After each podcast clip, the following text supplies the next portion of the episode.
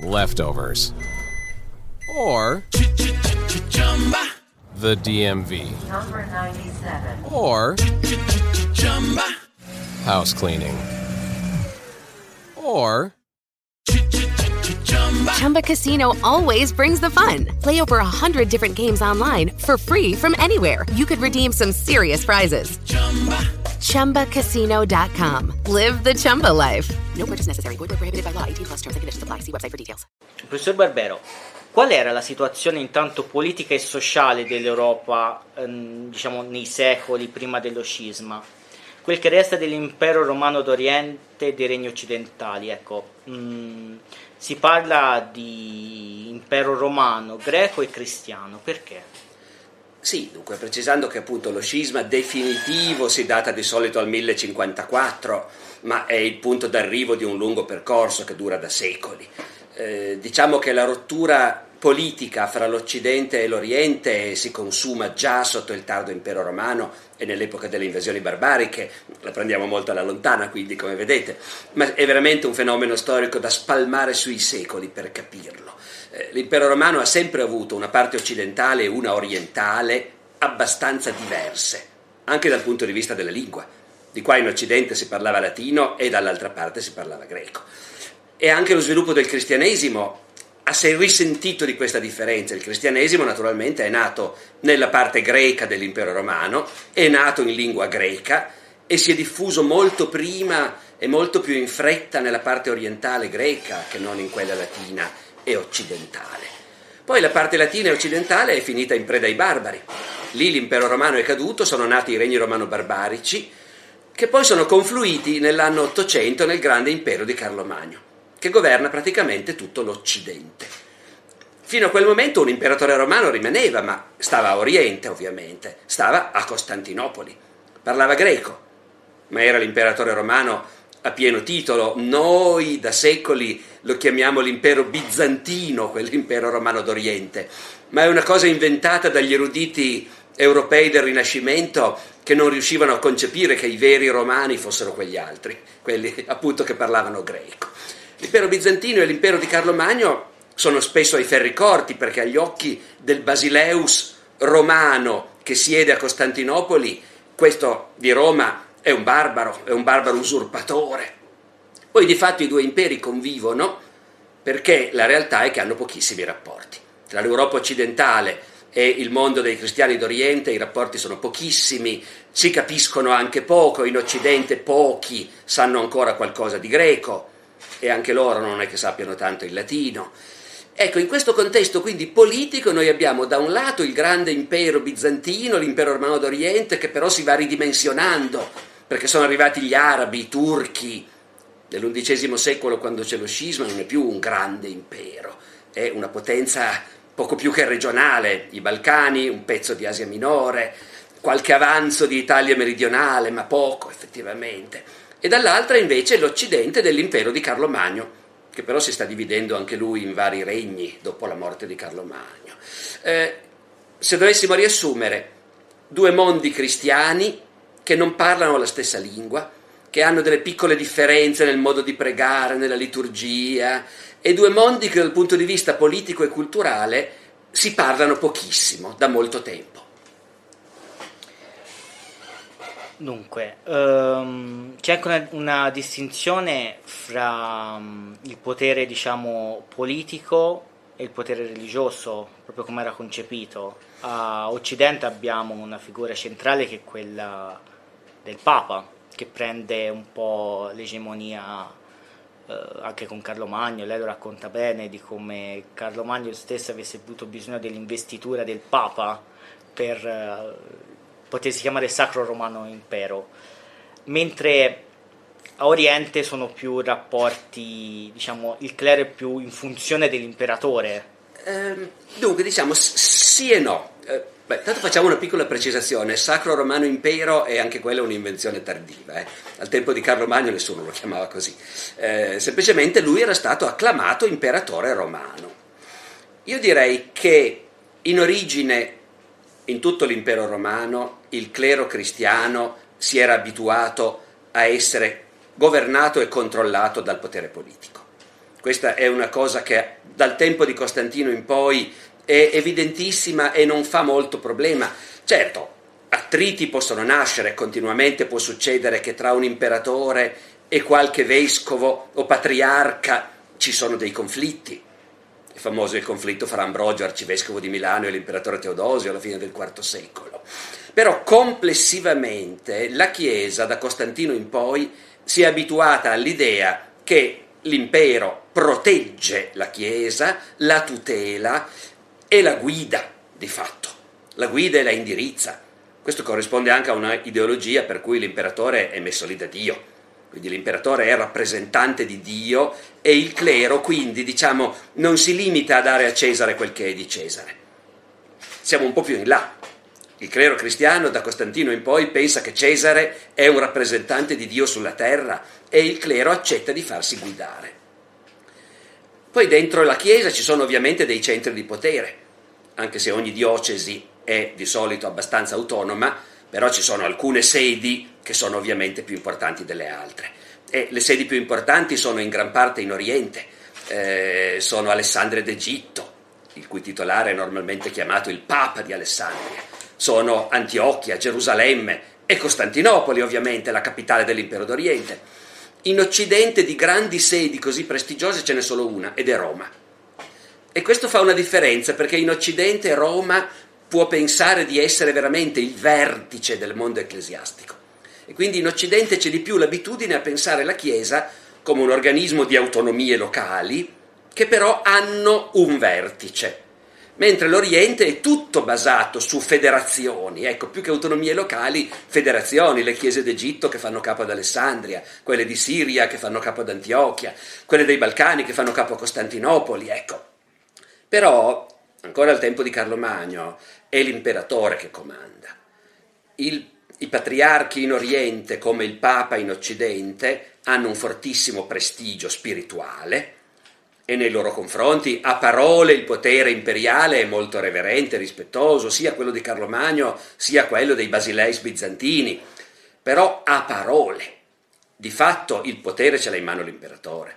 E questo si vede benissimo nel caso di Carlo Magno, perché Carlo Magno sviluppa con Papa Leone III un rapporto in cui è l'imperatore che lo tutela, lo protegge, lo consiglia, e quando Leone III è cacciato da Roma da una rivolta, si rifugia da Carlo Magno e, e arrivano anche i suoi nemici, sostenendo che Papa Leone III è corrotto e che Carlo Magno deve giudicare non è ancora neanche imperatore, è ancora re dei Franchi in quel momento, siamo subito prima del Natale dell'Ottocento, ma la Chiesa si aspetta che Carlo Magno decida se il Papa è corrotto e va deposto oppure no. Quindi diciamo, il coltello della parte del manico ce l'ha l'imperatore, sia in Occidente sia in Oriente. Nell'undicesimo secolo, quando si arriva al grande scisma, le cose stanno cambiando. E questa è la vera radice del grande scisma, perché in Occidente, nell'undicesimo secolo, i papi cominciano a sviluppare un progetto diverso. Una cosa che non ha niente a che fare con quel primato di stima, diciamo così, con quel primato spirituale e onorifico che avevano fino a quel momento. Dall'undicesimo secolo, dopo l'anno 1000, i papi cominciano invece a pensare che il mandato che hanno ricevuto da Dio come successore di San Pietro sia di governare il mondo, ma di governarlo concretamente. Quindi in Occidente nasce il progetto per cui si ribalta la dipendenza della Chiesa dall'impero. È l'impero che deve dipendere dalla Chiesa. È una novità immensa che fra le altre cose cambia per sempre il ruolo del Papa di Roma. Una, un accenno, visto che ci ha fatto anche una puntata, mi sembra, con passato e presente, a un funzionario romano che era Fozio. Ce la può dare qualche ma dunque, eh, a parte che la, la, puntata di passato e presente non l'ho fatta io, ma Luciano Canfora, che di queste cose okay. si intende molto più di me. Comunque, Fozio, Fozio è, non è propriamente un funzionario, è, è, lo è anche in un certo senso, ma è il patriarca di Costantinopoli. È patriarca di Costantinopoli nel IX secolo, è un grandissimo intellettuale fra i responsabili di quella che gli storici chiamano la rinascita bizantina. Per cui è in quell'epoca che a Bisanzio si ricomincia a copiare i testi della letteratura greca antica, per esempio. Eh, noi li conosciamo grazie a loro, fondamentalmente. Ma Fozio è anche, come ogni patriarca o papa, è anche un politico, chiaramente. ed è un politico molto controverso perché al tempo di Fozio nasce un contrasto con il Papa di Roma, il quale appunto ritiene che l'elezione di Fozio non sia stata corretta e vede in questo l'occasione per affermare anche sulla Chiesa d'Oriente una qualche supremazia, un primato, diciamo così.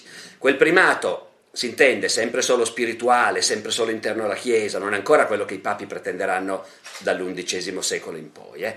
però è un primato spirituale e onorifico dentro la Chiesa a cui i papi di Roma, mm, come dire, che hanno sempre sognato, più che altro pensando noi siamo a Roma e Roma è la metropoli dell'impero, anche se adesso la capitale è a Costantinopoli. Quindi mm, il patriarcato di Fozio è il primo momento in cui il tentativo del Papa da Roma di ingerirsi nella vita della Chiesa in Oriente suscita un conflitto tale che si arriva a un certo punto a, a un rischio di rottura. Ecco, si parla dello scisma di Fozio.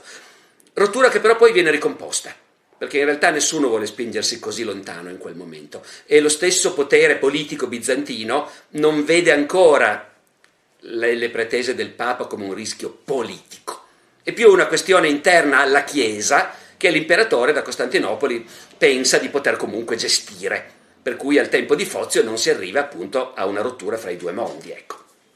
La rottura che poi avverrà appunto nel 1054. Eh sì, che avverrà nel 1054 proprio perché a quel punto le cose sono andate molto avanti. A questo punto sta succedendo che in Occidente il Papa non solo rivendica sempre più la sua supremazia su tutta la Chiesa e quindi la sua superiorità su tutti i patriarchi orientali, fra l'altro. Questo dava già molto fastidio ai patriarchi orientali, ma non era del tutto una novità. Da Roma si era un po' sempre detto e la cosa non aveva nessun vero contenuto perché non avevano i papi il potere concreto di farlo. Ma nell'undicesimo secolo i papi sono impegnati appunto in un'altra cosa, nell'affermare il dominio della sede apostolica, quindi di Roma, non solo su tutte le altre chiese, ma anche su tutti i poteri politici. E questo, dal punto di vista orientale, greco, è una novità incomprensibile, incomprensibile e pericolosa. Aggiungiamo che la grande riforma della Chiesa che sta avendo luogo nell'undicesimo secolo in Occidente, la riforma che poi nella sua fase culminante chiamiamo gregoriana, da Gregorio VII, questa grande riforma ha al centro proprio il tema del primato papale, ma ha anche altri aspetti di innovazione sconvolgente. Per esempio, la campagna per imporre il celibato del clero. Il celibato sacerdotale è una cosa che non è mai stata imposta, che è stata praticata raramente nel primo millennio, ma sempre per scelte politiche locali, diciamo così. Nell'insieme non esiste nel primo millennio della vita cristiana. E invece i riformatori occidentali dell'undicesimo secolo ritengono che il celibato sacerdotale sia una cosa che deve assolutamente contraddistinguere la nuova Chiesa riformata. E questa è un'altra cosa che al clero orientale appare del tutto incomprensibile.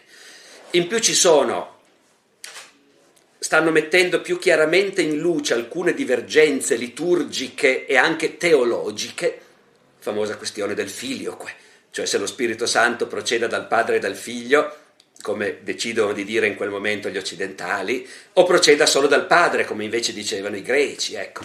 Quindi anche, questo è importante, anche se a noi può sembrare un aspetto minore, perché permette ai greci di dire non solo i latini, gli occidentali sono impazziti, si sono messi in testa di introdurre novità mai sentite, di proibire ai preti di sposarsi, ma sono proprio eretici nella loro mentalità è importante individuare una divergenza teologica, come la questione dello Spirito Santo, per poter dire appunto questi qua sono sprofondati nell'eresia.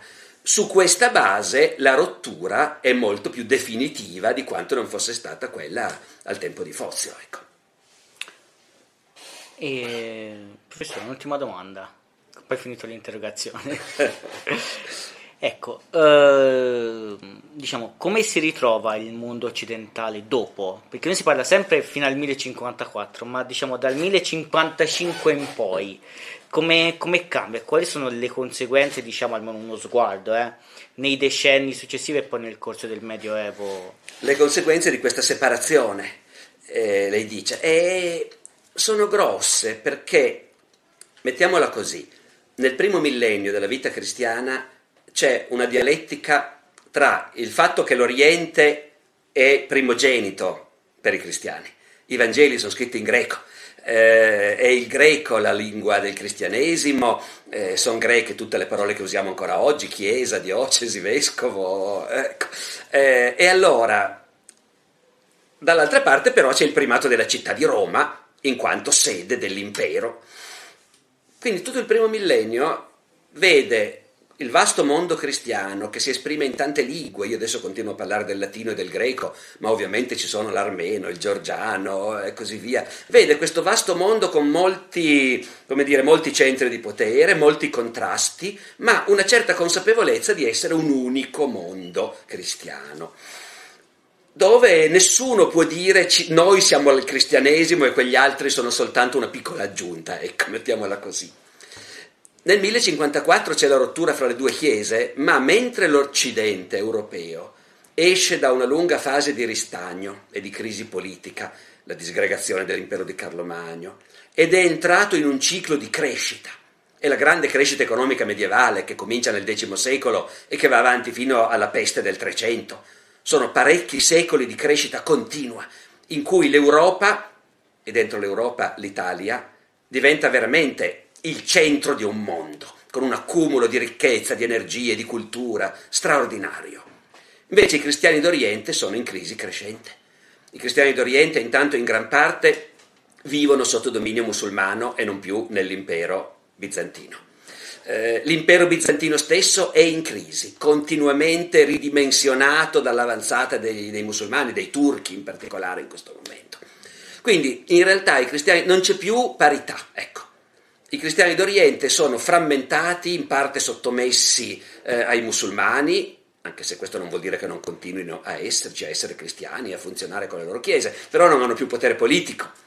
La grande potenza cristiana d'Oriente, l'impero bizantino, è in costante crisi e invece l'Occidente è in crescita.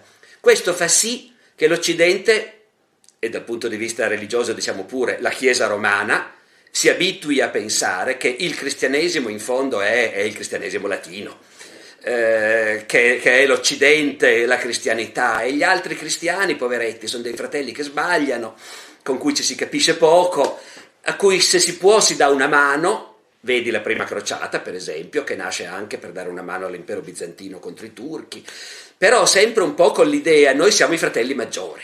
Ecco, da quel momento in poi i latini, gli europei, i cattolici, si convincono di essere i fratelli maggiori, quelli che non stanno tanto attenti rischiano di pensare che il cristianesimo sia quello latino, eh, molti si dimenticano quasi, come anche oggi molti un po' ignorano, ecco in fondo, che esiste il cristianesimo, i tanti cristianesimi d'Oriente e, e la prospettiva dei rapporti con i cristiani d'Oriente dal punto di vista cattolico romano da questo momento sarà sempre se volete ci possiamo rimettere d'accordo, mettiamo fine allo scisma, basta che voi torniate all'obbedienza.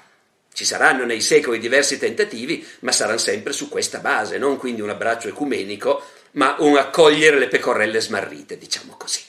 È stato così fino a tempi abbastanza recenti, credo che sia soltanto dalla fine del Novecento ecco, che l'approccio della Chiesa cattolica verso i fratelli d'Oriente eh, è cambiato.